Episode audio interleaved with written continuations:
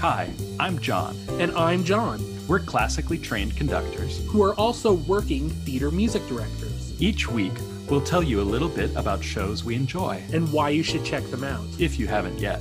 This is Musical Minutes with John and John. Hello, John. Hi, John. How are you today? I'm doing well. It's May. Uh, we're in the middle of just this magical sense of thunderstorms in the area, which is knocking all the pollen out of the air. I can breathe again. The school year is coming to a close, so my wife will be home for the summer soon. And we are talking about one of my most absolute, most favorite shows ever today. That's right. A lot of fanboying today. I am not going to lie. Yeah, yeah. Also a favorite of mine, and I think a, a strong close to this season. So, Yeah. shall we get into Oh, it? before we get into it, I can do this because we're not recording months in advance. hmm Turns out I'm a prophet. Who knew? I know, I know, I know what you're thinking. Not one week ago, actually, six days ago, we recorded a Phantom of the Opera podcast that was released this past Wednesday. At which point I said, I made a quip just off the cuff, like, it's interesting because with Phantom of the Opera closing, we have one only one show on Broadway. Oh, but wait, we may not by the time this airs. And so, the same day that our Phantom of the Opera podcast was released to the universe, the producers of Bad Cinderella announced that at the beginning of June, they will be closing.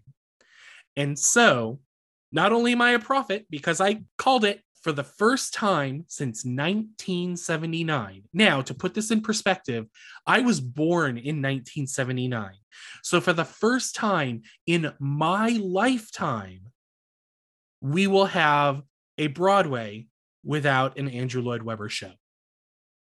John, I'm going to need you to edit in some like massive cheers and trumpet sounds and like heralding joyous noises at this moment in the podcast because that is the emotion I feel, and that is the emotion the world should feel. So let's ride that emotion. We are this week talking about the 1984 show, Sunday in the Park with George, with music and lyrics by Stephen Sondheim and a book by James Lapine. Sunday in the Park with George opened on May 2nd, 1984, at the Booth Theater and closed on October 13th, 1985, after playing for 604 performances. The show was directed by James Lapine with musical direction by Paul Gemignani. The original Broadway cast included Mandy Patinkin as George, Bernadette Peters as Dot and Marie, Barbara Byrne as the old lady and Blair Daniels, Dana Ivey as Yvonne and Naomi Eisen, and Charles Kimbrough as Jules and Bob Greenberg. Sunday in the Park with George was nominated for 10 Tony Awards, but won only two for Best Scenic and Best Lighting Design. You have a mission, a mission to see. Now I have one too, George. And we should have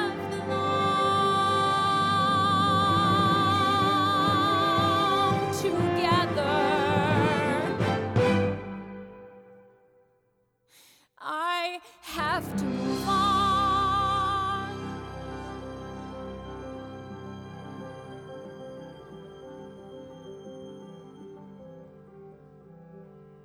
White, a blank page or canvas. The challenge bring order to the whole. As George Seurat utters these lines, the blank canvas of the stage transforms into the setting of his famous painting, A Sunday Afternoon on the island of La Grande Jatte. George's mistress, Dot, is modeling for him in the hot sun of this early Sunday morning. More people arrive at the park, including an old lady and her nurse. Their conversations are interrupted by a group of rowdy bathers, and George freezes them, turning them into the subject of his first painting, Bathers at Asnieres. The scene shifts suddenly to a gallery where this painting is on display. Jules, another artist, and Yvonne, his wife, comment on George's lifeless work. In another transformation of the setting, Jules and Yvonne are suddenly on the island talking to George. As they depart, George mollifies the frustrated Dot by promising to take her to the Follies that evening. Dot leaves, and George approaches the old lady. George asks to draw her, and we learn that she is George's mother. She refuses to be drawn. At George's studio, George is working obsessively on a massive canvas while Dot gets ready for their evening. The two comment on the strange nature of their relationship. Dot is ready to go, but George chooses to stay in. He has to finish the hat. Dot leaves, furious. Later, again in the park, George is sketching a boatman. Dot enters, now with Louis, the baker. The people of the park go through their day eh, with George watching, sketching, and commenting on their actions. George approaches Dot, and the two have a strained conversation about the grammar book Dot is using to teach herself to read and write. Life in the park continues to unfold for its citizens, all the while George watches, comments, and sketches. Jules and Yvonne continue to offer commentary on the nature of George's work and how it is perceived, how it moves further and further away from something that Jules can support. Dot and George again cross paths, but before Dot can approach George, he slips away, leaving Dot to reflect on her previous relationship with George and her new one with Louis.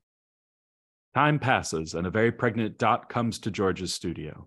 It is clear that George must be the father of Dot's child, but Dot announces that she and Louis are getting married and moving to America. George retreats behind his canvas, and the two argue about their failed relationship. They do not belong together. Back in the park, the old lady finally agrees to sit for George to sketch her. The old lady longs for the old view of Paris, while George tells her to look for the beauty in it. Louis, Dot, and their baby girl Marie arrive. George refuses to acknowledge the child as his own. He says that Louis will be able to care for her in ways that he cannot. He offers a weak apology to Dot, who leaves sadly. Chaos builds in the park. The messiness of George's own life grows through the messiness of the lives of his subjects until the old lady calls out, Remember, George. George takes control of his subjects and his art pulling them into harmony. Slowly, all the characters transform into the scene of the finished painting, a Sunday afternoon on the island of La Grande Jatte. Act 2 opens with all the characters of the painting frozen in place, complaining about how hot it is up in this painting that they are stuck in forever. We learn that George died suddenly at the age of 31. We jump forward 100 years to 1984, where we meet the artist, George, Dot's great grandson, who is unveiling his newest work, Chromalume number seven, a light machine that offers a reflection on a Sunday afternoon on the island of La Grande Jatte. George invites his 98 year old grandmother, Marie, up onto the stage to help with the reveal of the Chromalume. She shares her and George's family connection to George Seurat, using Dot's grammar book with the notes about George's proof. George is skeptical. After a brief technical issue, Chromalume number seven is unveiled. At the reception, George bounces from conversation to conversation, reflecting that art isn't easy, but bit by bit, he has to put it together. Chromalumes and lasers won't pay for themselves. Initial reactions to George's work are mixed. Is he repeating himself? After the reception, Marie lingers to speak to her mother's image in the painting. She worries about George. He arrives to take her home. Marie attempts to tell George about the importance of the legacy we create. As Marie drifts to sleep, George is left trying to make a connection to his family's past that he cannot. Weeks later, Marie has died. George has been invited by the French government to do a presentation of Chromalume number 7 on the island depicted in Seurat's painting. George is adrift after Marie's death. He has turned down a commission. He is left with Dot's grammar book. He reads from the book and reflects on the similarities between himself and his great grandfather. A vision of Dot appears to George. She speaks to him as if he is her George. He confesses his doubts to Dot. Dot tells him that he must move on. She never worried if her choices were mistaken. the choosing was not. George finds words on the back of the grammar book that his great grandfather used to mutter to himself as he worked order, design, tension, composition, balance, light, harmony. As George speaks these words, the painting again forms behind him. Slowly, the figures depart, leaving George on a blank canvas. Again, he reads White. A blank page or canvas. His favorite. So many possibilities. Dot, why did you write these words? They are your words, George. The words you uttered so often when you worked. Order?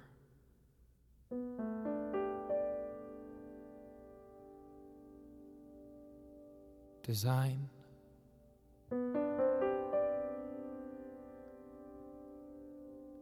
Tension?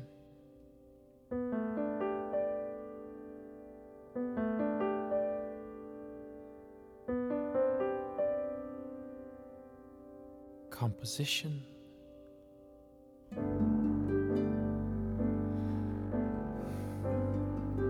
Balance?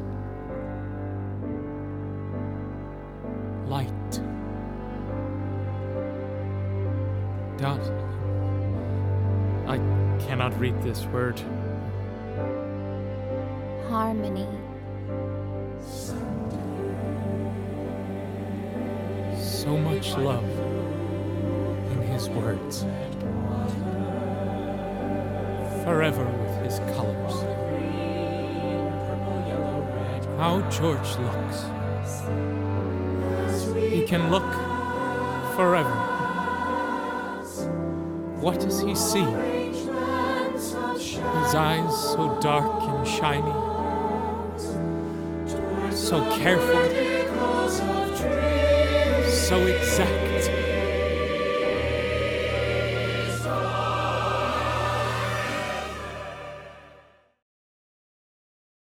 That's going to be on my gravestone someday. I'm, I'm, and and I know this is cliche, and I know I already warned you that we're going to be fanboying out, but the ending of this show, especially when we get to, so it's interesting because Act One and Act Two end similarly. Act One ends with Sunday, literally the song Sunday, which is the, I mean, it's the title song of the show in a sense, but it's also one of the more recognizable songs from this show.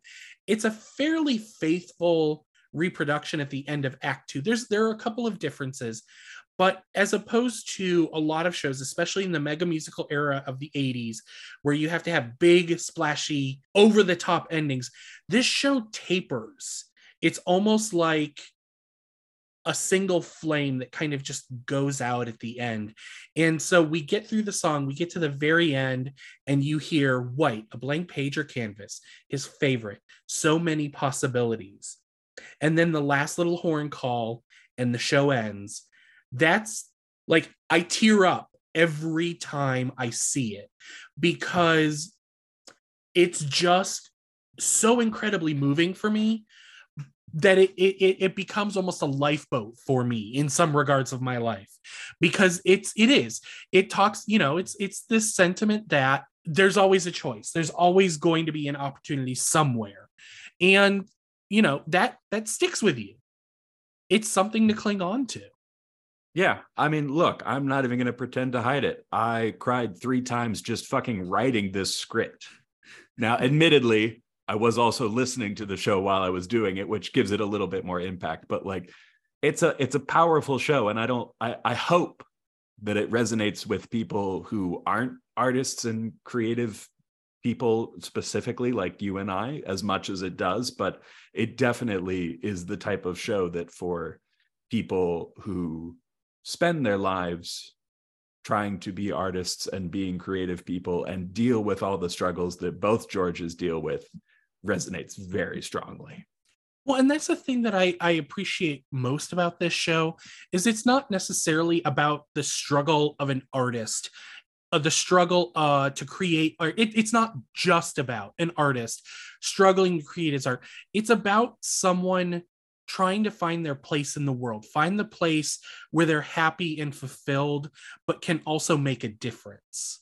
You know and it's the the in act two there's actually a moment between george and his assistant while they're setting up the chromalume on the island where his his assistant is actually leaving him because it he feels that he's wasting his time he's wasting his life helping george recreate every chromalume and and it's you know it gets into the whole concept of am i repeating myself? Am i making new art? Am i making art at all? But you know the conversation basically goes i love you. I love working with you but i need to find my voice. I need to find my place in the world. And while that's not the main catalyst it is it does provide a spark to george of that's what I need to be focusing on, not in the moment. I need to be focusing on what can I do to make my difference, but what can I do to fulfill myself? You know, where am I going? Not just where have I been? And it just it it it grabs me. It just every time. Yeah. I think uh correct me if I'm getting my shows out of line, but Sondheim also talks about this being like a very personally autobiographical show, right? Yes. Yeah.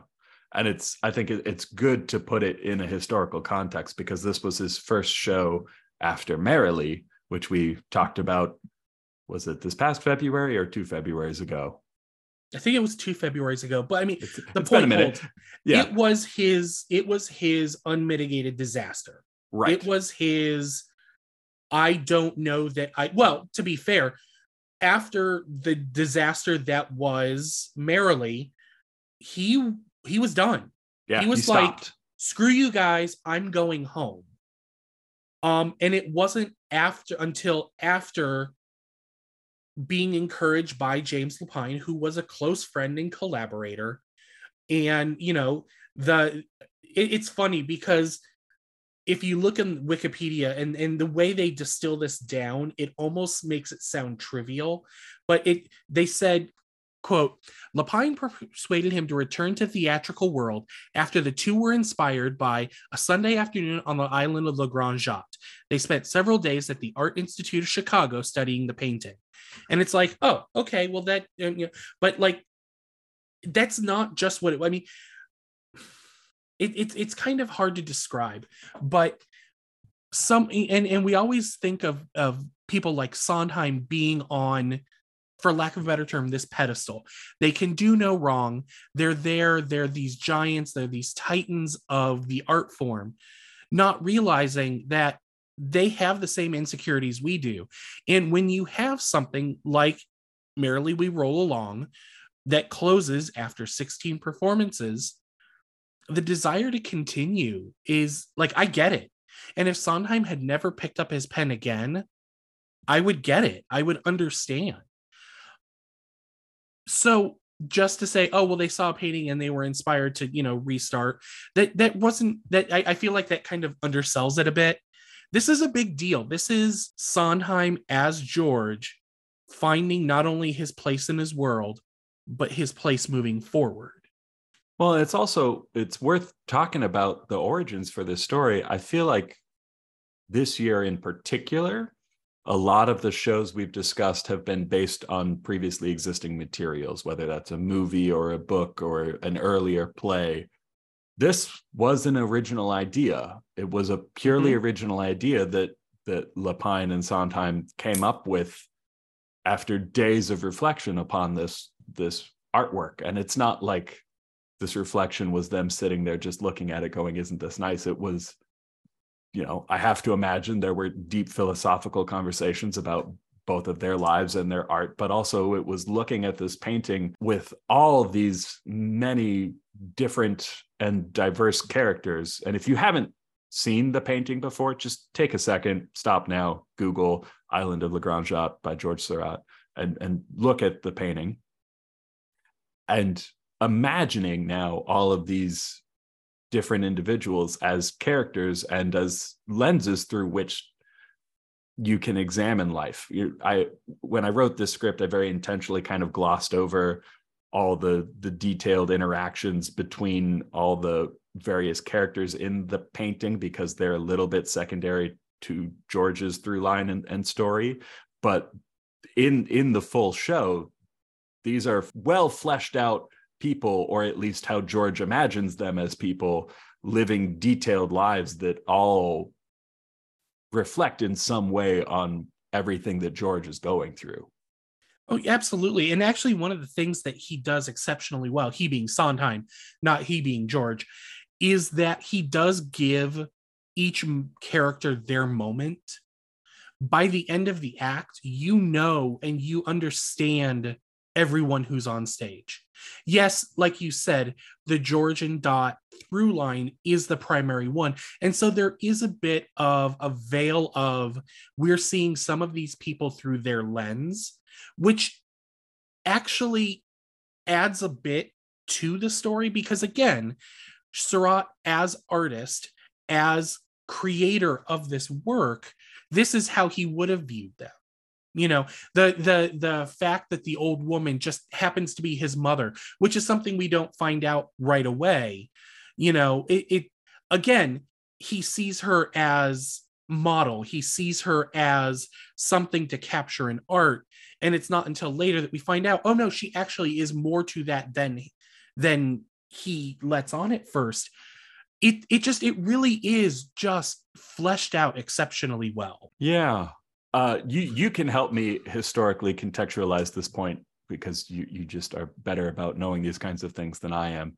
I don't know if this is just becoming more popular or if I'm just letting Hamilton color my entire worldview, but it seems like the idea of characters in Act One or actors in Act One returning in Act Two as different people that are somehow a foil or reflection of the the character that they played in Act One is kind of popular right now but i feel like this is one of the earlier shows to actually do that on such an intense scale with pretty much everyone in this show playing someone else in act 2 oh yeah and and and to be fair this everyone in this show with the exception of actually no i take that back.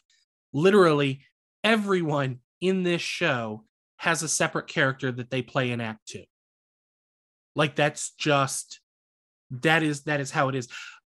I've been sitting on this question for a couple of days and kind of looking. I can't find this is not a common thing. This is not a this common is not trope. a common thing? Okay so it's No. just in my head right now. So i have just let hamilton skew my well entire no world let me let me no let, let me rephrase. It is not it was not a common thing at the time i do think it is a bit more common now. I don't know that i would call it commonplace per se as much as thinking back to a couple of shows that we've talked about recently where we have people doing this greek chorus idea of taking stepping out of a chorus stepping out of an ensemble to take a role stepping back and then stepping out later to to do something else. I feel like we have that other than hamilton in this i can't think of many shows where you literally are playing a completely different person act 1 to act 2 and there there are shows out there I'm, I'm not saying that this has never happened before and these are the only two shows in existence that do that but it's unique in that sense uh, to the point where I can think of older shows out there that probably could have benefited from. Um, and, and for some reason, the first thing that popped in my mind was Gypsy, where Hmm. you have people who are in like important characters who are in three or four scenes in Act One, and then they go away and we never see them again. Tulsa, Right. Baby, uh, Baby June. Um, you know, these are characters that disappear. You know, two thirds of the way through Act One, and then we never see the actor again or the character again or anything and that's fine so i guess in a way i i, I applaud sondheim and lapine for doing something like this where they could switch them over and it kind of gives it a, a bit of a bookend even though I, I would argue in act two when we're in the art gallery that these characters have a little bit less of a fleshed out backstory that than they do in act one when they're subjects of the painting. You get to know them enough that they're not just stock characters. You do get ideas from them. You do get you know whether it's as simple as what they're talking about and you know do they like george's art? Do they not? Do they like how he's acting? Do they not? Act two d- still does a good job of fleshing that out. Yeah, uh, I think Act Two is also. Uh, how do I put this? I feel like there are more questions in Act One for that George, whereas Act Two George pretty much has one existential crisis that he's dealing with, and so the characters around him don't have to be as complex because they don't have to be helping him deal with as many things. I think that's a fair statement, especially if you want to look at Act Two George being the, for lack of a better term, modern analog of Act One George. And as a consequence, some of his journey, some of his turmoil, some of his, for lack of a better term, existential crises almost transfer over to a degree. And so he has the benefit of we don't need to really build him up like we do in Act One because we have the benefit of Act One to kind of serve as that placeholder. While it's not exactly him, it's easy enough to transfer over. Yeah. I'm going to shift gears again. I want to take a second and say, uh, you know, I don't always love Bernadette Peters' performances. if I'm being honest, I just she she has a very particular voice Agreed. and she kind of does a very particular thing. And I've I've seen her live in certain roles. I've not seen her in a Sondheim show live.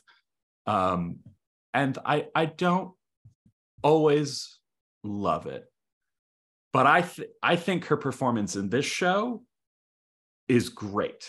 I think she fits into the character of Dot and uh who is Marie. It? It Marie? Yeah, Marie as ju- just really, really, really well. And I think the qualities in her performances that I tend to find grating in other settings actually are played to very strongly in these roles.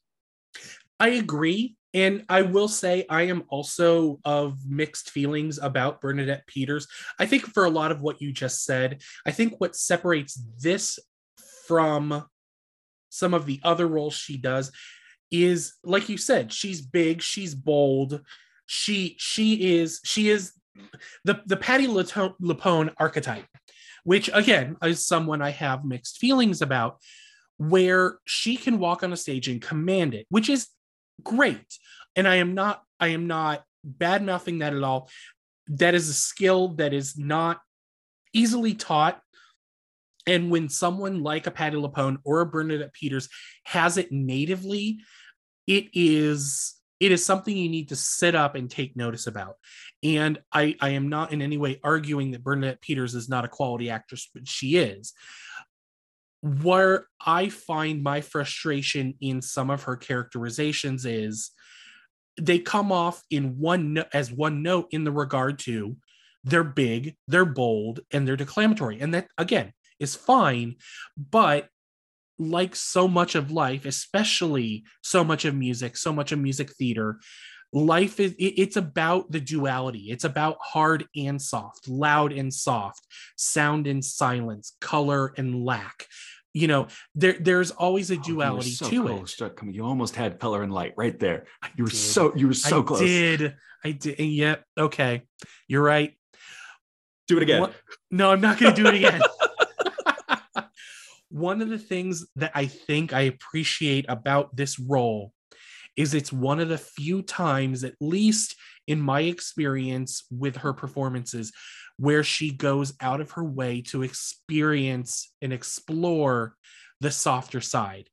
Dot is not a bold, brassy character. Dot has her own trauma. Dot has her own problems and her own insecurities. And one of the things I really, really appreciate Bernadette Peters' portrayal of Dot is that she explores those. She she gives us a sincere portrayal of those doubts, those insecurities, that pain. You know, I mean, you feel like at the end of Act One, when she is leaving George, she is going to America with Louis. that it is the most painful and heartbreaking choice that she has made in her life.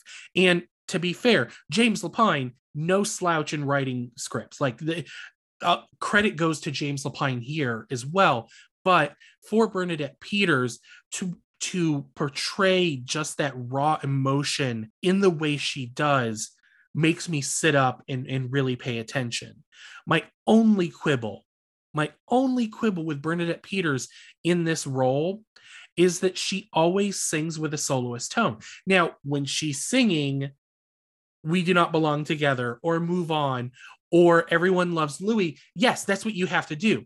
But damn it, I can pick her voice out of every rendition of Sunday at the end of Act One and at the end of Act Two because she has no concept of how to blend with the rest of the ensemble in those songs. And that's where I get just frustrated because I'm like, this is a beautiful portrayal. Back off just a little bit. It's okay. It really is. And I don't need to hear your voice every time when you're singing with the sopranos in this mass sound. And I know that's silly and I know that's childish on my part, but it's one of the few things that irks me about her performance. It may be the only thing that irks me about a performance in this show. Other than that, 9.9 out of 10, no additional notes. I mean, I think that's fair. I mean, and, and, it's funny because I have the same issues with Mandy Patinkin. I mean, it, it, it really is. This is one of the, this is probably one of two roles where I'm like Mandy fan all the way. Everything else I could take or leave, but this and Evita, for some reason, I'm like, I'm there. I'm I am there for you, Mr. Hmm. Patinkin. Hmm. I have less issues with him. Yeah, some people I, I find he's love or hate, and and that's fine. That's okay.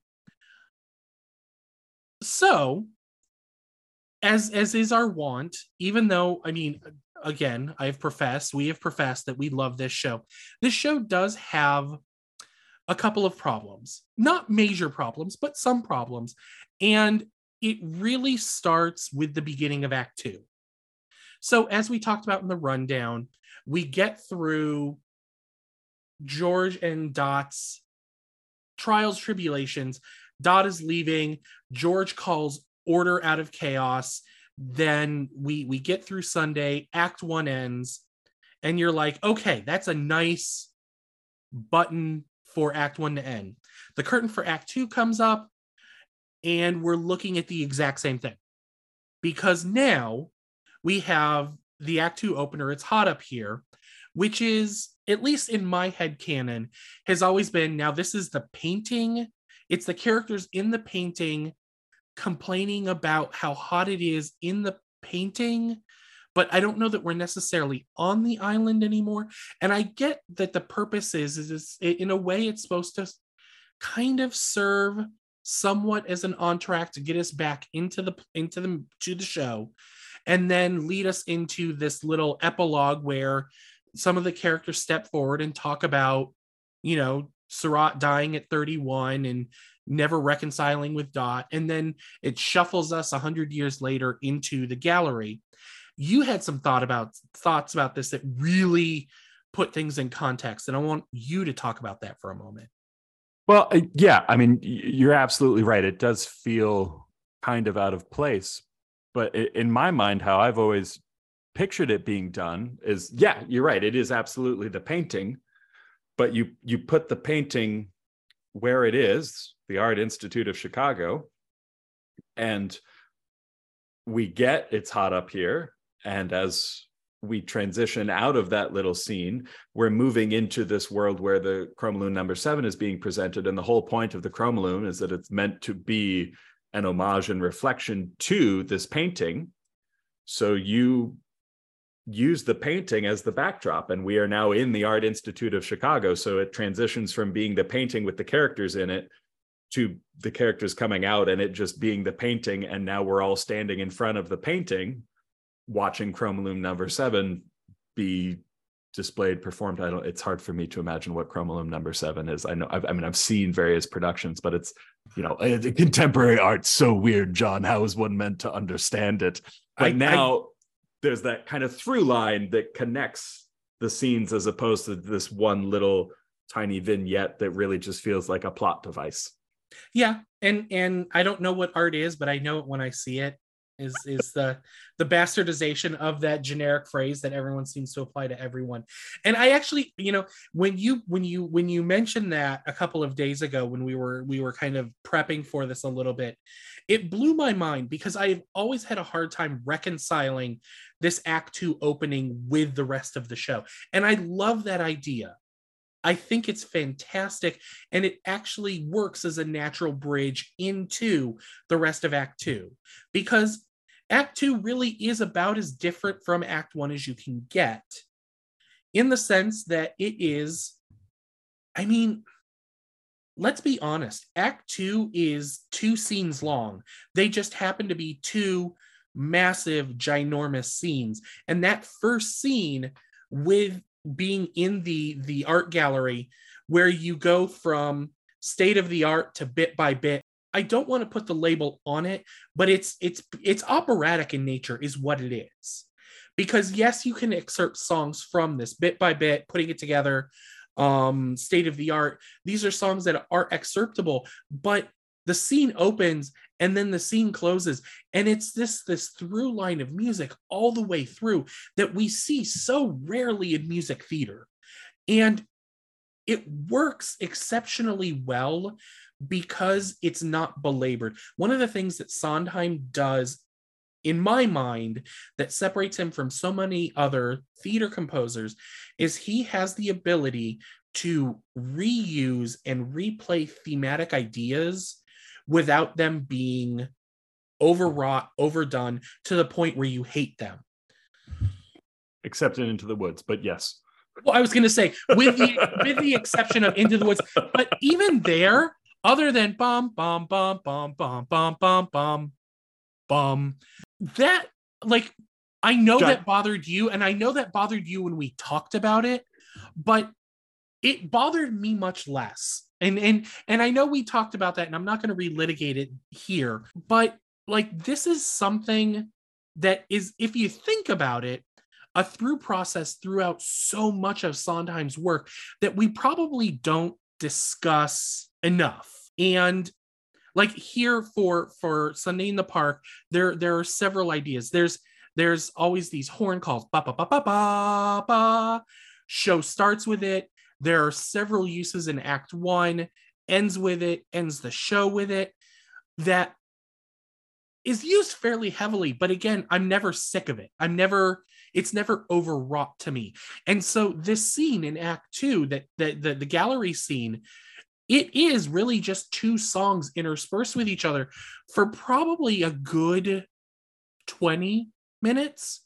Like the entire scene is pretty long. I want to say it's it's 20 25 minutes long and it's just music and music and music. I never get sick of it. I never get tired of it. Yeah no i agree. It th- this one does not hit me in any way like like into the woods. Not not that into the woods is bad it's just that one little sticking point for me which is the thing that like only somebody as asinine as me would be bothered by.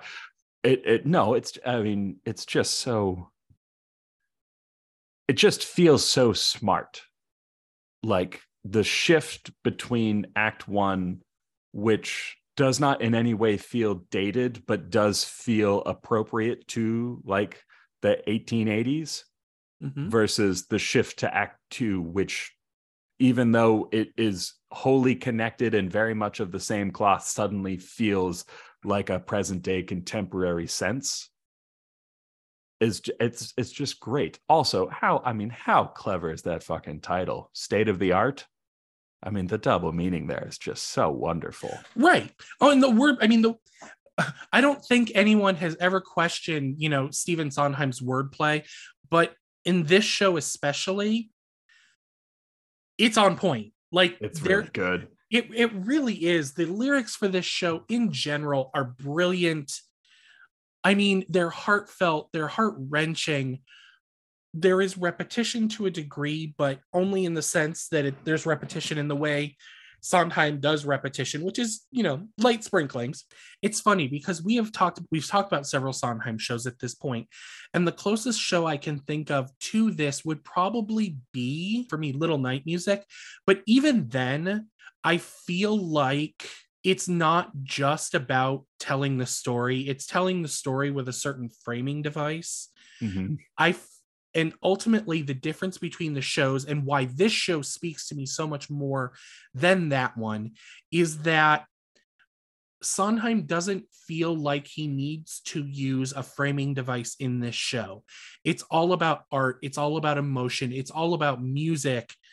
And while he writes at the same high level, ultimately this show just is about people there's no framing of a device to that there's no narrative beyond that it is about these people how they interact with each other how they affect each other and how they change each other Yeah. Yeah. I mean, so I know this is definitely a bucket list show for both of us. yeah i mean, it, I mean- I, I, it's very easy to say that i mean i would you know it's funny because we've talked about this a million different times in a very million different episodes. And every time someone asks me you know it's it's that old joke well what's your favorite show? And i you know it's always well it depends. What are we talking about? We talk about blah or blah or blah or blah or blah? And so on and so forth. Or if i want to get become like a real smart ass and someone asks me well what's your favorite show i'll say well what show am i working on right now that's my favorite show because that that that's a that's a Pierre Monteux thing that has always stuck by me and just for its sheer smartassery that I've always loved. If you put my feet over the fire and said, What is your favorite show? I would still obfuscate a little bit because I don't know You'd that say I West Side Story. Don't lie, John. see, I don't know. Like I have a hard time choosing between West Side Story and Sunday in the Park with George because they speak to different things in me. Ultimately, at the end of the day, West Side Story speaks to my love of the art, my love of the music, and you know, just what Bernstein was able to do to to make that just something that holds my attention for two two and a half hours. This, however, speaks to me in a very different way because it speaks to me in a very personal way. Everyone who is a musician, everyone who is an artist, everyone who is out there trying to find their way doing something has felt like George has. Everyone out there who feels like at times they need to give up because it's never going to happen, or at least in their mind, that's what their head is telling them, feels what Sondheim was going through. This show speaks to me. I love this show. I resonate with this show because on so many levels, I am George. On so many levels, I am Dot. And I feel like that transfers for so many different people. I'm in love with this show because, in a way, it's partially telling my story. And, you know, I, I joked about at the very beginning of this episode that I, I'm jokingly going to put White, a blank ca- page or canvas, his favorite, so many possibilities on my gravestone. But it sticks with me because it's a lifeboat at times that while I may not see or people may not see what's coming next, that something can come next because there are so many possibilities out there. And so, yes, West Side Story speaks to me on so many ways. So does this one. And so, if you had, if I had to pick a favorite show, it's going to be those two. Again, because I can't choose just one, because God damn it, why make any portion of my life easy? That and, and ultimately, that at the end of the day, that's what it is. Art is supposed to speak to you. And, and I think that's what, you know, that's what Sondheim and George are trying to say. Art has to speak to you, art has to transform you. And that's what this does. It speaks to me, it transforms me. And that's why it's on my bucket list. That's why it is one of my absolute favorite shows. And I hope someday I'm going to get to do this show. Like there, like, you know, I, I always joke about, well, this show's on my bucket list and that show's on my bucket list. If I don't get to it by the end of my time, get to do this show, I I will be a little sad because I this show speaks to me and I I want to do this show to speak back. So, John, normally this is the part of the show where I ask you to recommend a recording, and I'm going to do that. But I want to, before we get to a recording, I want to say because so much of this show is actually about visual art, if you have the time, it's worth seeing this show. I know the original Broadway production was filmed and is released. I own the DVD. I don't know if it's accessible anywhere more contemporary other than a DVD for folks. But are there any other productions, complete productions, that you would recommend people seek out to watch? There are so there were three major productions of this show. There was the original 1984 cast with Mandy Patinkin and uh, Bernadette Peters. There was also the 2006 London revival with Daniel Evans and Jenna Russell. Then in 2017, there was a revival on Broadway with Jake Gyllenhaal and Annaleigh Ashford. It is my understanding now whether you can continue to find all of these legal or not. I'm not here. I am not the Broadway police. I am not the recording police.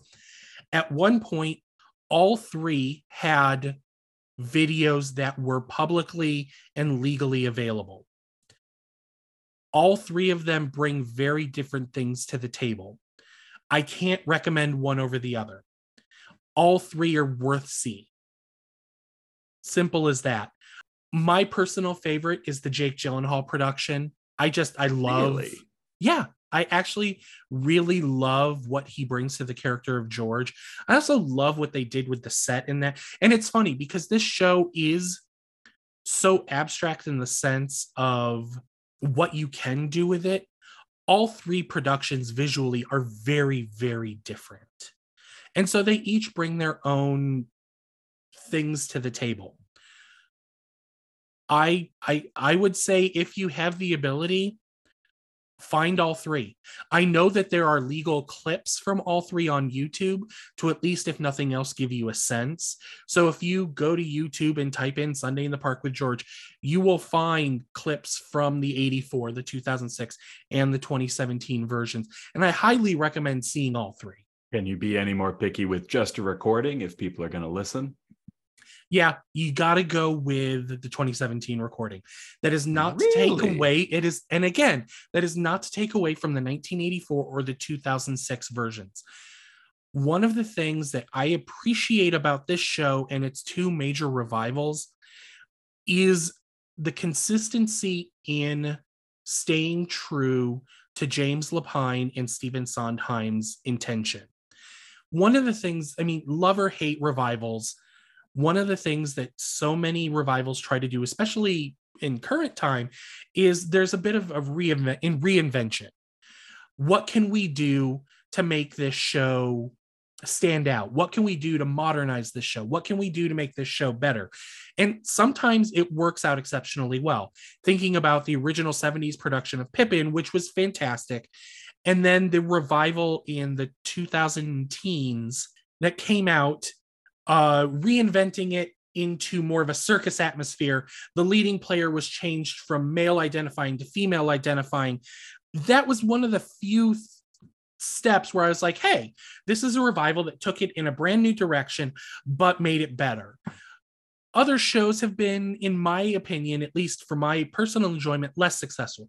Chorus Line, I thought, was the quintessential rock Broadway opera and then they did the revival and they they went a little bit more esoteric with the orchestrations. And i'm like hmm this feels like a step back because they were trying to reinvent they were trying to change. And i feel like some of them they changed for the sake of change and it, and it you know it it resulted in a product that i didn't enjoy as much. However getting to the actual point one of the things that I've appreciated from the 84 to the 2006 to the 2017 is they are not interested in reinventing the show. They are interested in streamlining in little tweaks here and there to make the show better, but also tell the original story better. And so there were big leaps from the 84 to the 2006. If you listen to the orchestration, that they just little things here and there they changed to give it a little bit more warmth, to give it a little bit more depth. And then again, from 2006 to 2017, I feel at this point, the orchestrations for the 2017 version are the absolute pinnacle of what this show can be. And to make no bones about it, this is probably one of the hardest orchestra setups I've seen for any show written in the last 30, 40 years. These books are hard. These books are incredibly difficult, and you need good quality professional players to do this show justice. And and the resulting sound in the 2017 production just is oh, i guess that's ultimately what makes the tiebreaker for me. It's it just it's the warmest sound. It's the most in-depth sound. It's the one that serves the story the most. Uh so i haven't listened to the 2017 production. Some something i'll have to do. So I, I have to ask the question does the end of act one horn still skyrocket up into the stratosphere? Mhm. okay good. All right then They fine. then i'll allow it The only time they change it is the 2006. 2006 changes the call, the bop bop. It's um end of act one, it's muted trumpet. Hmm. And then end of act two, it's the horn down the octave, right which does not lessen any of the effectiveness at all. But for those of you in the know, it's- it's one of those if you know, you know. Act one and act two actually end with these clarino, extraordinarily high end of the register, ba ba in the horn, only up two octaves basically from where I sang it. It's and it comes out of nowhere. So the player isn't playing like the player has several bars of rest beforehand. So they're coming into it not necessarily cold, but they don't get to to to play into it. And if it's off, it's immediately apparent. You can't hide. There's no place to hide. There's no place to gum it. Um, and I've I've seen productions where, bless their heart, it's like they've ghosted it in, or just it wasn't happening that night, and their their their lips weren't, you know, their embouchure wasn't perfect, and it just it didn't nail it. And it's just it's it's tough. It's hard. Um, but no, the 2017 does restore it, restore it. It's horn both times and up the octave both times. nice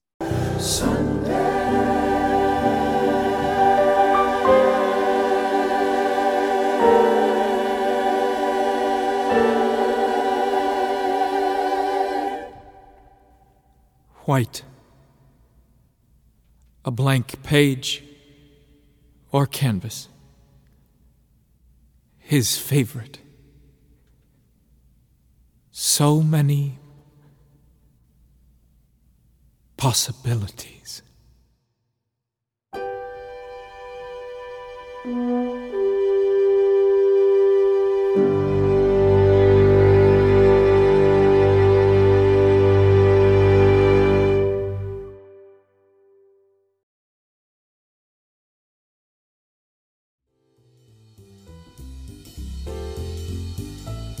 Well, that should just about do it for this episode.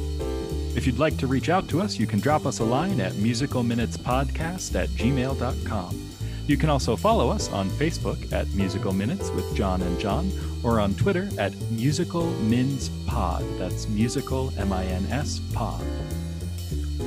Intro and outro music, Bebop 25, is provided under the Creative Commons Attribution 4.0 International License by Jason Shaw on audionautix.com. Thank you for joining us. I'm John, And I'm John. and we'll see you next time.